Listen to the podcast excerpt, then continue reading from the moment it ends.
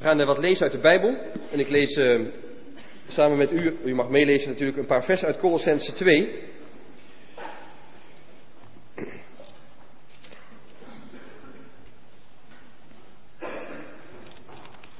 Colossense 2 vanaf vers 16 tot en met hoofdstuk 3, vers 4.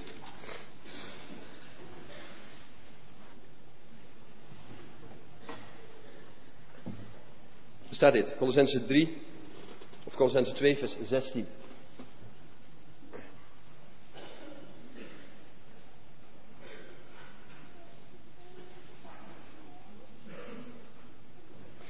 Er staat dit, laat niemand u iets voorschrijven op het gebied van eten en drinken of het vieren van feestdagen, nieuwe maan en sabbat.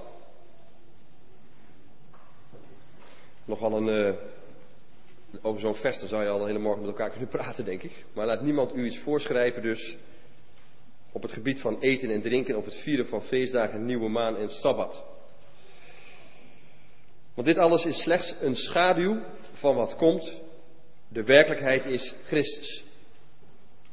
Laat u niet veroordelen door mensen die opgaan in zelfvernedering en engelenverering, zich verdiepen in visioenen of zich laten voorstaan op hun eigen bedenksels. Zulke mensen richten zich niet naar het hoofd van waaruit God het hele lichaam door gewrichtsbanden en pezen ondersteunt en bijeengehouden doet groeien. Als u met Christus dood bent voor de machten van de wereld, Waarom laat u zich dan geboden opleggen alsof u nog in de wereld leeft? Raak dit niet aan, proef dat niet, blijf daarvan af. Het zijn allemaal menselijke voorschriften en principes over zaken die door het gebruik vergaan. Dat moet allemaal voor wijsheid doorgaan, maar het is zelfbedachte godsdienst, zelfvernedering en verachting van het lichaam. Het heeft geen enkele waarde en dient alleen maar tot zelfbevrediging, tot eigen bevrediging. Als u nu met Christus uit de dood bent opgewekt, streef dan naar wat boven is, waar Christus zit aan de rechterhand van God. En richt u op wat boven is, niet op wat op aarde is. U bent immers gestorven en uw leven ligt met Christus verborgen in God. En wanneer Christus uw leven verschijnt, zult u ook samen met hem in luister verschijnen. Tot zover de lezing uit de Bijbel.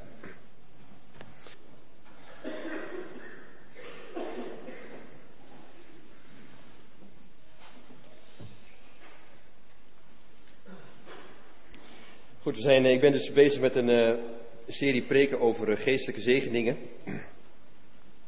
Vorige keer heb ik het gehad over uh, 1 Corinthians 13, hè, dat de liefde van God, dat dat een hele belangrijke zegening is die God aan jou wil geven. Dus God wil zijn liefde in jou uitstorten. God wil dat zijn liefde zeg maar, in deze kerk, in deze gemeente stroomt.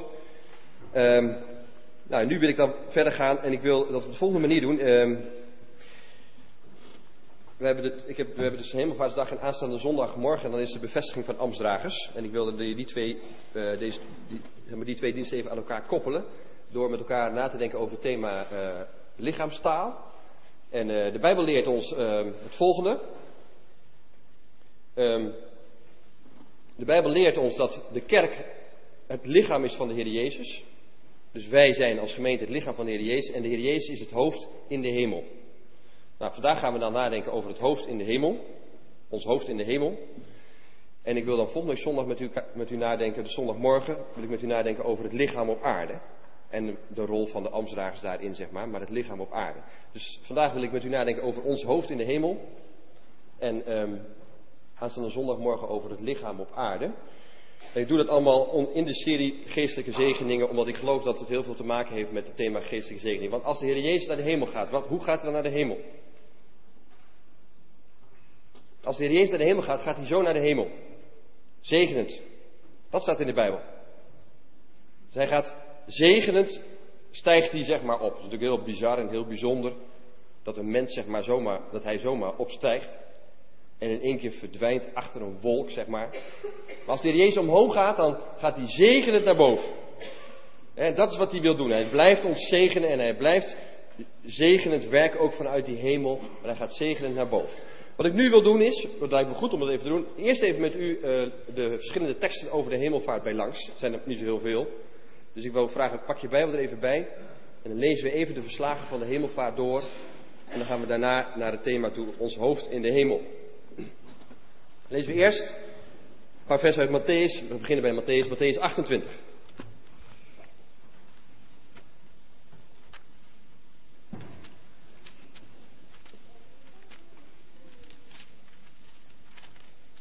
Wat zegt de Bijbel allemaal over de hemelvaart? Dat wil ik met u lezen.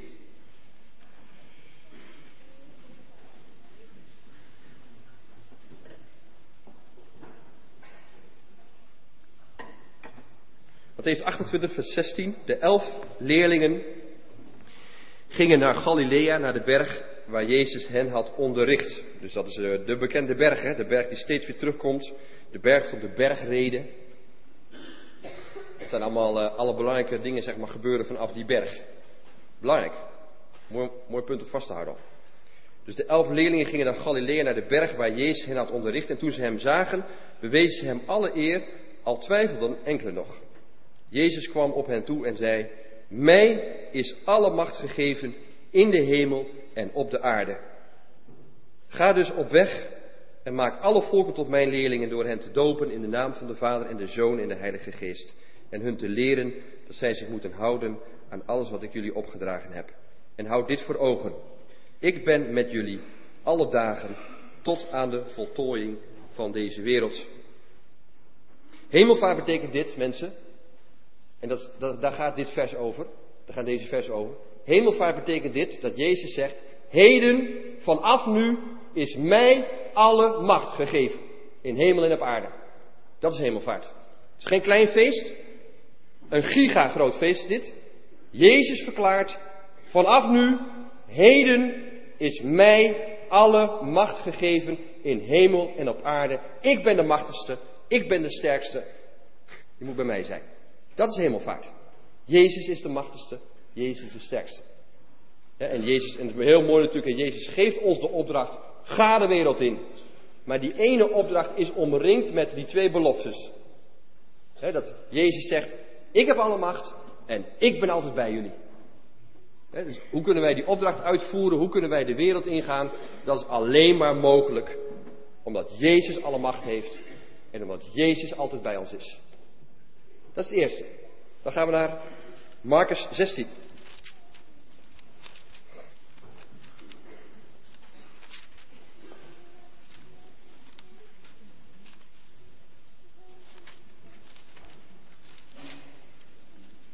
Marcus 16, vers 19 en 20.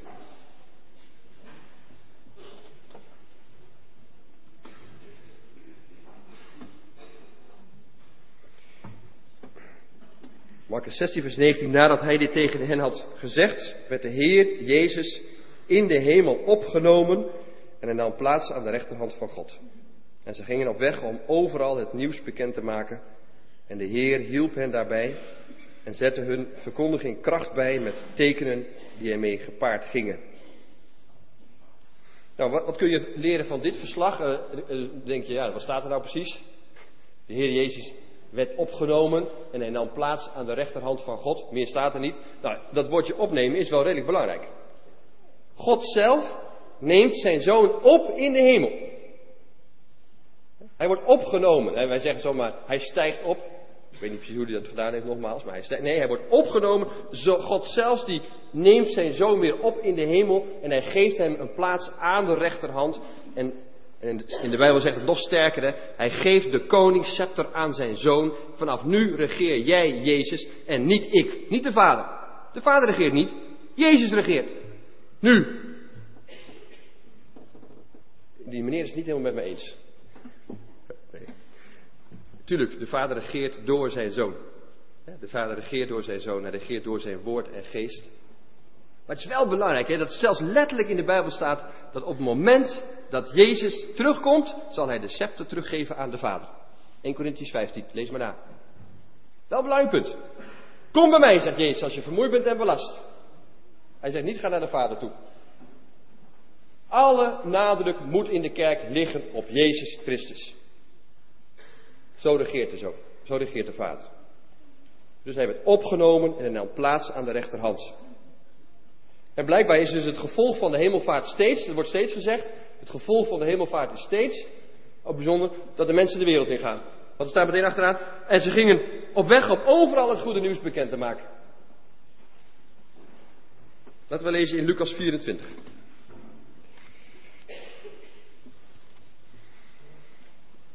Lucas 24, vers 50.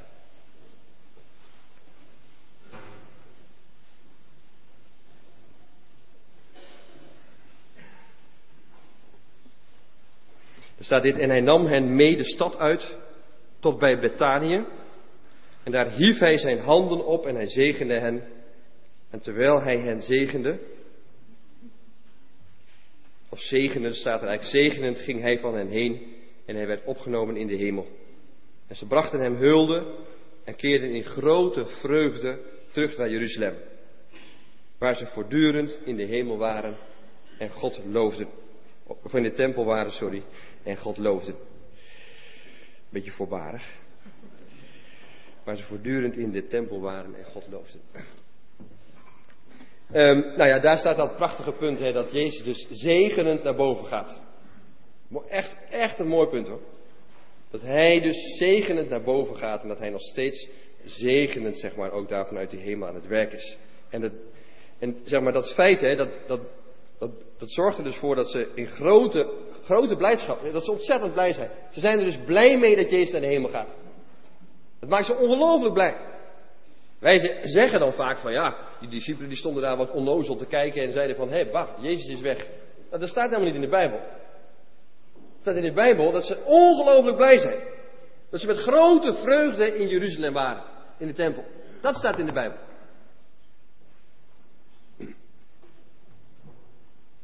Nou, laten we gaan kijken. Johannes 16.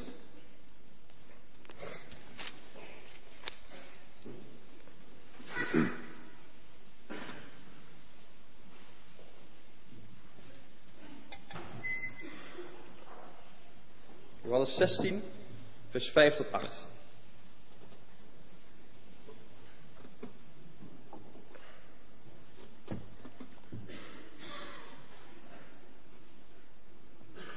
Johannes 16, vers 5. Nu ga ik weg naar hem die mij gezonden heeft, maar niemand van jullie vraagt, waar gaat u naartoe?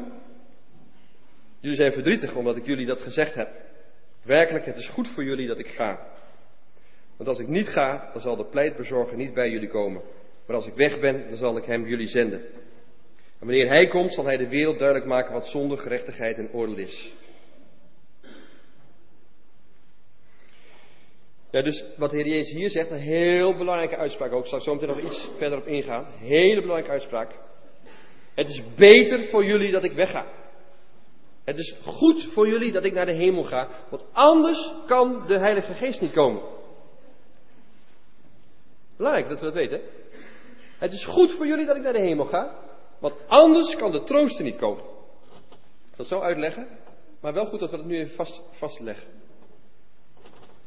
Dat zegt Johannes hier. En we gaan even ook lezen vers 28. Johannes 16, vers 28.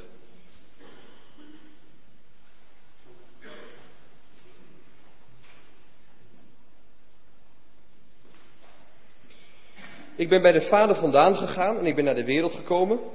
En nu verlaat ik de wereld weer en ga ik terug naar de Vader. Toen zeiden de leerlingen, ja nu spreekt u rechtstreeks en niet in beelden. Nu begrijpen we dat u alles weet en dat niemand u iets hoeft te vragen. Nu geloven wij dat u van God bent gekomen. Jezus vroeg, nu geloven jullie? Er komt een tijd, en die is er al, dat jullie uiteengedreven worden en dat ieder zijn eigen weg gaat en mij alleen achterlaat. Maar ik ben niet alleen, want de Vader is bij mij. Dus hier zegt de Heer Jezus weer heel duidelijk: Ik ben bij de, bij de Vader vandaan gegaan en ik ga weer terug naar Hem toe. Johannes 20, vers 16.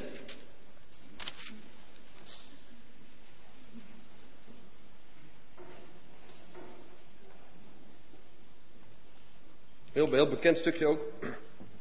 Johannes 20, vers 16 zegt de Heer Jezus. Jezus zegt Maria, of Jezus zei tegen haar Maria, en ze draaide zich om en zei Rabuni. Dat betekent meester. Houd mij niet vast, zegt Jezus. Want ik ben nog niet opgestegen naar de Vader. Houd mij niet vast, want ik ben nog niet opgestegen naar de Vader. Uh, dat zal ik zo meteen ook uitleggen. Maar dat is wel wat de Heer Jezus heel duidelijk zegt. Houd mij niet vast, want ik moet naar de Vader. Wat betekent dat? Zal ik zo uitleggen. En tot slot handelingen 1. Dan hebben we de verslagen gelezen. Handelingen 1, vers 6 tot 11.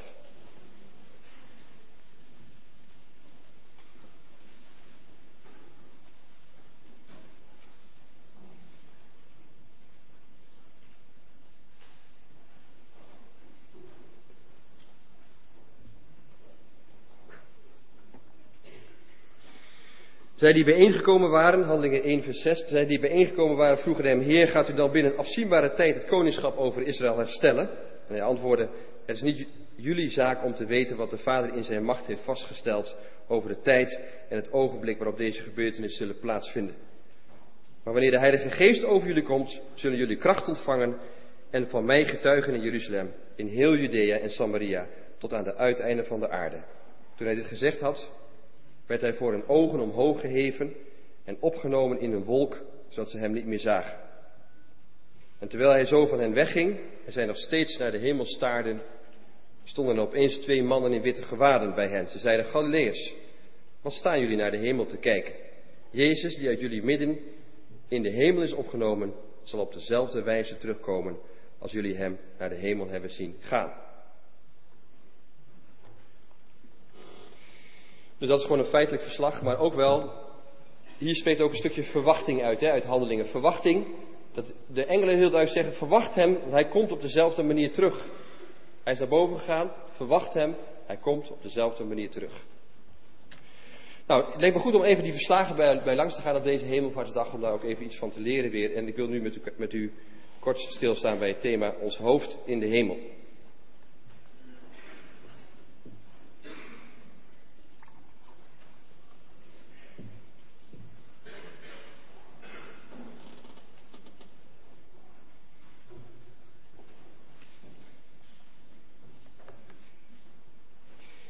Ons hoofd in de hemel.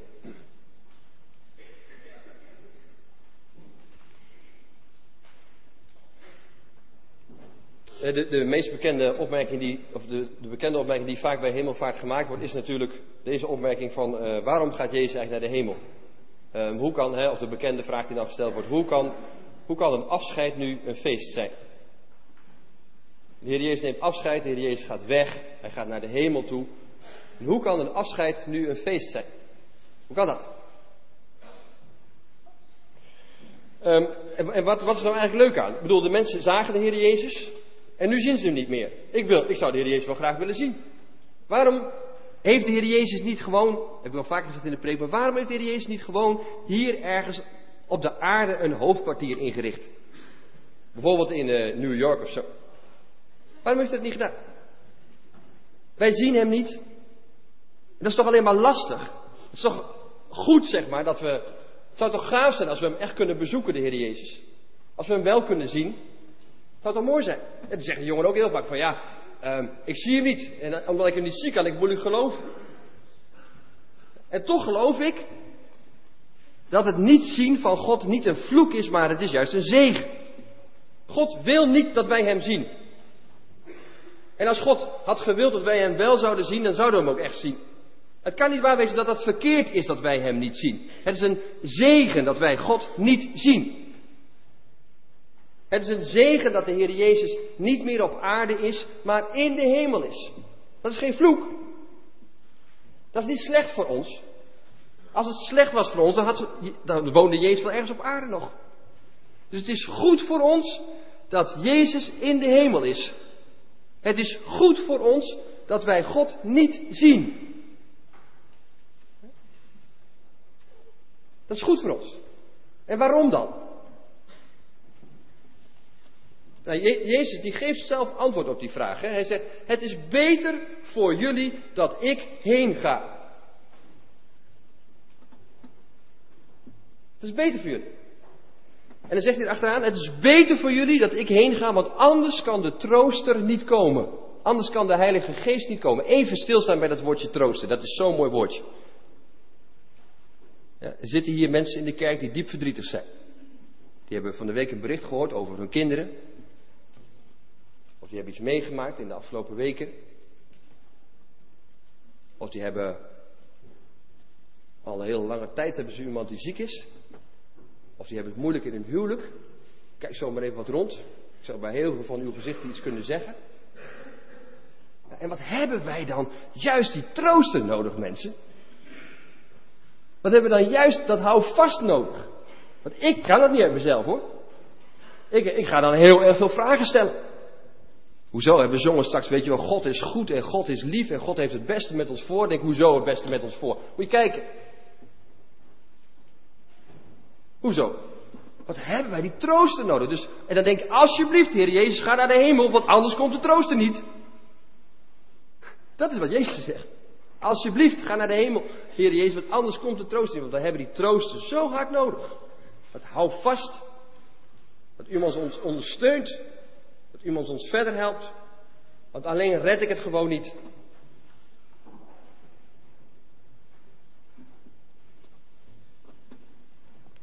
Waarom moet Heer Jezus eerst naar de hemel voordat de Heilige Geest kan komen? Dat is eigenlijk de vraag. Waarom moet de Heer Jezus eerst naar de hemel voordat de Heilige Geest kan komen?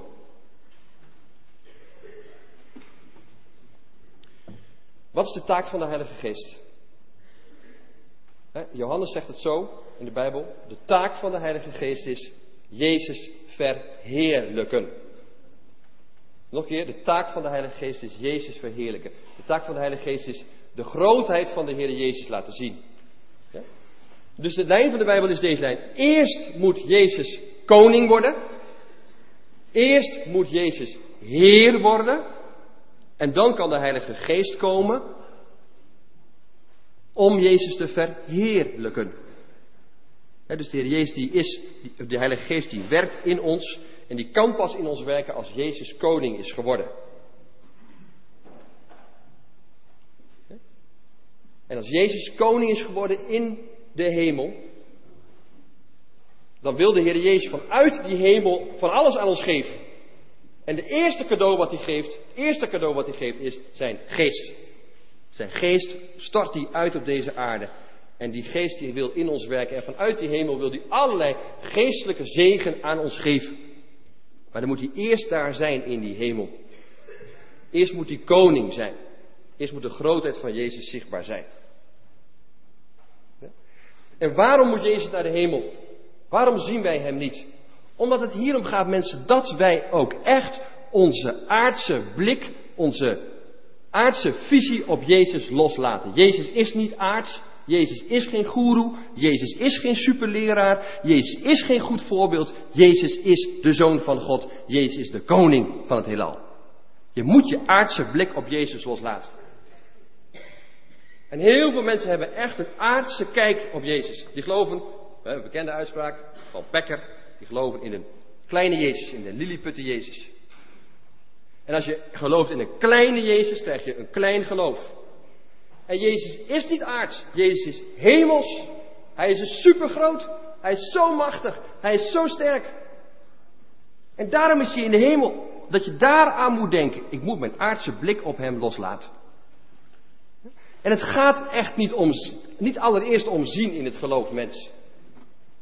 En we, hadden, we hebben zo'n groep, hè, dat heb ik al vaker verteld. Zo'n post-alpha groep. Allerlei mensen die hebben de alpha gevolgd. En dan gaan we daarna met die groep in gesprek over het geloof. Hele gave groep. Ik leer daar zelf zoveel van. Ze hebben allemaal geweldige vragen. En een van die deelnemers van die groep die zei het zo: het, het gaat er niet om dat je dat je ziet. Het gaat God er niet om dat je, dat je alles begrijpt, maar het gaat God erom dat je in je hart wordt geraakt. De deur van je geloof zit niet in je hoofd, zegt ze. Zei ze dat een, meisje die tot geloof gekomen is, hè? Dat geloof je niet? Ze zegt de meest fantastische dingen. Zegt ze, de deur van het geloof zit niet in je hoofd, je verstand is geen deur, maar de deur van het geloof zit in je hart. En God wil dat je je hart openzet. God wil je daar aanspreken en daarom zien we God niet. We zien God niet omdat God niet wil dat we via onze ogen gaan geloven of via, via ons verstand gaan geloven, maar via ons hart. En onze ogen zijn daarbij belangrijk. En ons verstand is daarbij belangrijk, maar het is een middel. dus daarom is het wel belangrijk. Dus het niet zien van God kan niet een vloek zijn. Dat is een zegen. God wil niet dat jij via je ogen allereerst tot geloof komt of allereerst via je verstand tot geloof komt, maar hij wil dat je in je hart geraakt wordt. En dan heb je je verstand bij nodig en je ogen ook, maar die staan op een andere plek. Wel belangrijk mensen. Ja, ga, nou, ga er nou eens zo naar kijken. Het is een zegen dat je God niet ziet. Want ik zit zo in elkaar. Alles wat ik zie, kan ik beheersen. Kan ik begrijpen. Kan ik pakken. En, nou, je moet echt niet denken dat je God in je broekzak hebt hoor. Als je denkt, ik snap het. Ik begrijp het, dan ben je het alweer kwijt. God heb je nooit in je broekzak. God pak je niet. God wil jou pakken. Hij wil jou grijpen. In je hart vooral. Dus waarom hemel? Waarom die hemelvaart? Nou, Jezus zegt het zelf, hè? Ik wil de troosten sturen. En dus, het gekke is natuurlijk. Dat is natuurlijk super apart, hè? Het apart is natuurlijk dat Jezus naar de hemel gaat. Om die geest te sturen. Jezus gaat naar de hemel. Om die geest te sturen. Want, dus dan denken we van, hé, hey, Jezus gaat weg, Jezus is ver weg, God is ver weg. Nee, het doel is juist dat God heel dichtbij kan komen. Want de geest in ons is God op zijn meest dichtbij. Toch? God de Vader is God boven ons. God de Zoon is God naast ons. En de Geest is God in ons. Kan het nog dichterbij? Dus het doel van de hemelvaart is juist, juist dat God heel dichtbij kan komen. Dat hij in ons hart kan werken, in ons leven kan werken, met die Heilige Geest.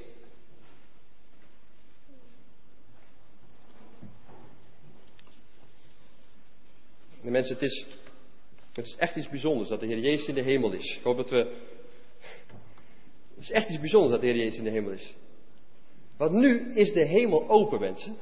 De hemel is geen gevaarlijk terrein of zo. De hemel was misschien ooit gevaarlijk terrein. De hemel was uh, een soort rechtszaal. Maar de hemel is geen rechtszaal meer. De rechtszaak heeft al lang plaatsgevonden op Gogolta. De hemel is nu alleen maar een feestzaal.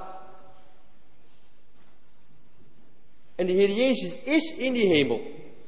En vanuit die hemel wil Hij echt zoveel geestelijke zegen over ons uitstorten. De hemel was dicht. Moeilijk, God was moeilijk benaderbaar. En nu is die hemel open. En dat betekent dat God je uitnodigt nu om met alles in jouw leven, met alle dingen in jouw leven, naar Hem toe te gaan. God wordt, wordt niet boos als je dat niet doet. Er zijn een hoop mensen die dragen alles zelf, zeg maar. God wordt niet boos als je niet naar Hem toe komt, maar hij is wel verdrietig over. Dan zegt hij van waarom wil je het allemaal alleen doen? Waarom breng je het niet bij mij? De hemel is toch open? Jezus is toch hier bij mij in de hemel? Hij regeert hier vanuit de hemel. Kom op, breng het bij mij. Deel het met mij. Ook al vind je het moeilijk, ook al heb je vragen bij mij, maar breng het wel bij mij. De hemel is open. Dat betekent dat wij met alles in ons leven naar Hem toe kunnen gaan. En dat Hij met alles wat Hij heeft naar ons toe komt. Dat is de beweging. Wij met alles naar Hem en Hij met alles wat Hij heeft naar ons toe gaan. Dat is echt veel hoor. Weet je wel hoeveel God heeft? Ik niet. Ik weet dat niet. Wel heel veel. Dat alles is voor ons, zegt hij.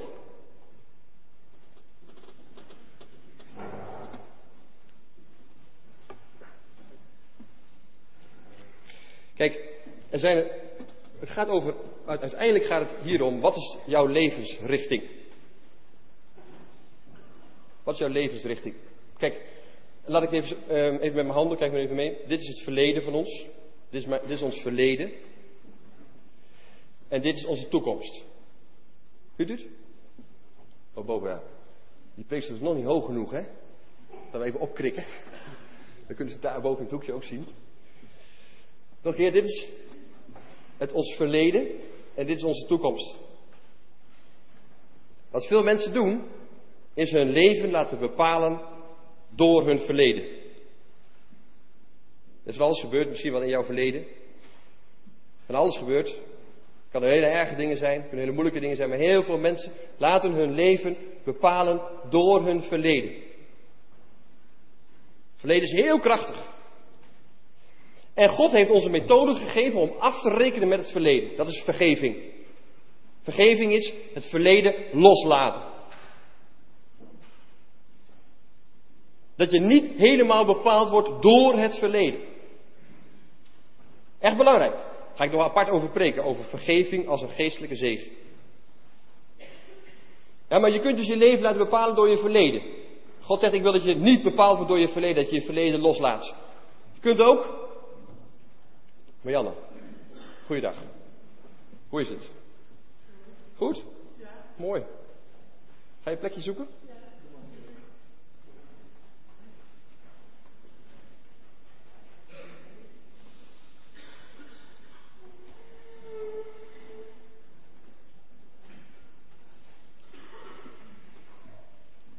Je kunt ook, zeg maar, dat is de ene kant, je kunt je leven laten bepalen door het verleden. En aan de andere kant hebben we de toekomst. En heel veel mensen in de kerk ook die denken van ik moet zelf op, zeg maar, op weg gaan naar die toekomst. Dus ik ben op weg naar de hemel. Ik moet op weg gaan naar de hemel. En dat is fout, mensen. U bent niet op weg naar de hemel. Want dat lijkt net, als het zo is, hè, als wij op weg zijn naar de hemel, zeg maar, dan um, zouden we zelf omhoog moeten klimmen naar die hemel toe, zeg maar. Dat denken ook heel veel mensen. Ik moet zelf daarheen gaan. Ik moet. Nee, weet je wat de levensrichting is van het geloof? Is dat je je niet laat bepalen door het verleden. Ook niet dat je zelf op weg moet naar de toekomst. Maar de levensrichting van het geloof is dat je leeft vanuit de hemel. Dat is totaal nieuw. Geen enkele psychiater kan dat leren.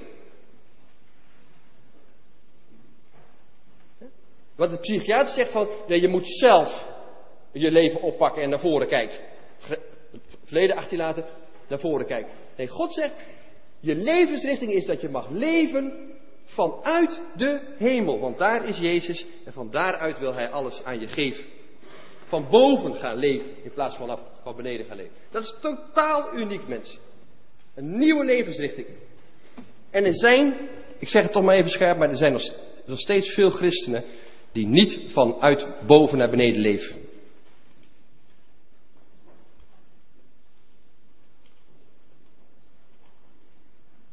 Die leven niet van genade.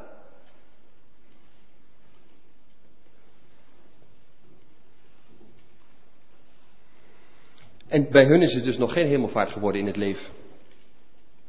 Die snappen niks van hemelvaart. Misschien een beetje scherp gezegd. Maar het is wel belangrijk dat we leven vanuit God, vanuit zijn genade, vanuit alles wat Hij wil geven.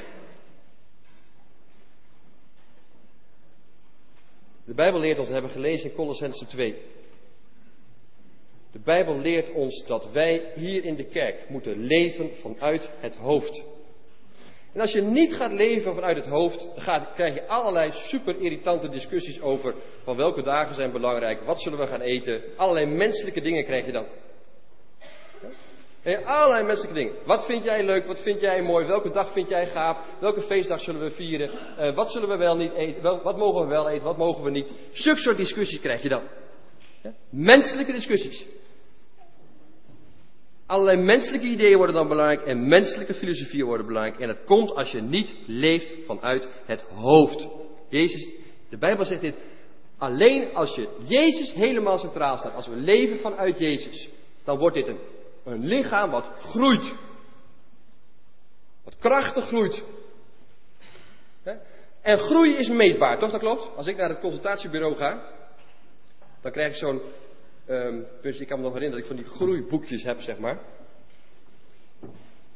Hé, hey, mijn lamp gaat uit. Oh, doe ik zelf. Ik denk dat is een heel raar signaal. Mijn lamp gaat uit, maar. Uh, ik moet stoppen of zo, weet je wel. Uh. Altijd gevaarlijk als het licht uitgaat. Um, als je naar het consultatiebureau gaat, dan heb je zo'n groeiboek, hè? En dan staat zo'n groeicurve in. En dan heb je zo'n lijn, zeg maar, die gemiddeld is. En dan kun je boven die groeicurve, groei, groeicurve uitkomen of eronder zitten. Dan is je gewicht goed. En in ieder geval, het gaat over groei. En groei is meetbaar. Dat blijkt uit dat groeiboekje. Groei is meetbaar. Toch?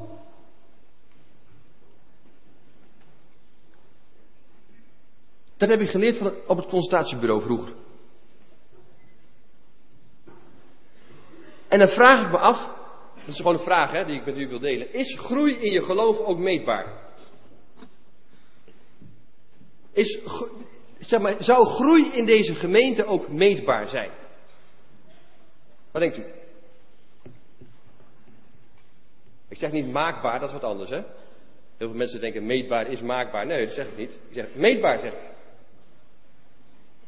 Zeg maar, ik, ik stel u een vraag. Wie, hoor ja. Zeg je dat? Wie zei dat? Ik zou eigenlijk u naar voren willen vragen, want kom het eens uitleggen, maar uh, nee hè. maar het is wel goed om daarover na te denken. Mensen willen dat niet, hè. Die zeggen van ja, uh, de, dan zeggen ze van nee, dat is niet meetbaar. Dat vinden we niet fijn als dat tegen ons gezegd wordt. En groei in je geloof, mensen, is meetbaar. Het is meetbaar. En groei van deze gemeente is meetbaar. Dan heb je niet over aantallen hoor. Nee, dan heb ik het gewoon over verdieping van de gemeente. Dat er meer honger is naar God. Dat er meer verlangen is naar aanbidding. Dat er meer gebed is in de gemeente. Dat er meer bijbelstudie is. En dat mag wel eens keer gezegd worden. Dat het meetbaar is. En kijk maar in de spiegel. Kijk maar in de spiegel vanavond. Kijk maar naar je eigen leven. Daar groei is verandering. Dat is zichtbaar. Verandering is altijd zichtbaar. Ik ken geen verandering die niet zichtbaar is. Dus kijk er maar naar. Dat is wat God wil. God zegt het hoofd is Jezus Christus. Als je leeft vanuit dat hoofd, gaat het lichaam groeien. Al die leden, zeg maar, die worden dan bijeengehouden door banden en pezen en zenuwen. En wat zijn die banden en die pezen en die zenuwen? Dat zijn alle zegeningen die God wil geven vanuit de hemel. Want God geeft ons vergeving, zodat wij meer aan elkaar verbonden zijn. God geeft ons liefde, zodat wij meer aan elkaar verbonden zijn en meer in eenheid worden en meer gaan groeien als lichaam. Mensen, hemelvaart, het is zo'n geweldig feest. Wij hebben een hoofd in de hemel. En dat is een schitterend hoofd. Het is de zon. Jezus zegt, ik ben de zon. En als de zon gaat schuilen, dan komt er veel licht in de gemeente. Als de zon gaat schijnen, dan komt er veel warmte in de gemeente. Dan gaat de, zon is nodig voor groeien. Als de zon gaat schijnen, zegt de Bijbel dan, dan wordt er iets van de luister zichtbaar, want dan schijnt hij op mij en dan mag ik dat weer kaatsen. Hemelvaart is de zon stijgt op. Als je bij een grasveldje staat en s morgens vroeg en je ziet de zon opgaan, dan lijkt het net alsof je die zon kunt aanraken. Zo, zo laag je komt zo half boven de, het veldje uit. En dan is het toch koud en. En dan gaat die zon steeds verder omhoog en omhoog en omhoog en omhoog. En als de zon op zijn hoogste punt staat, dan is er, zo, dan is er haast geen schaduw meer. Dan geeft hij de meeste warmte. Dan geeft hij het meeste licht. En dat is hemelvaart. De zon staat op zijn hoogtepunt, mensen. Het is één uur. Heel warm. Lekker je koesteren in het licht van Jezus. Aanstaande zondag denken we er met elkaar over na. We, na, als we de vestiging van Amsterdam hebben. Wat is het om lichaam te zijn van dit schitterende hoofd? Amen.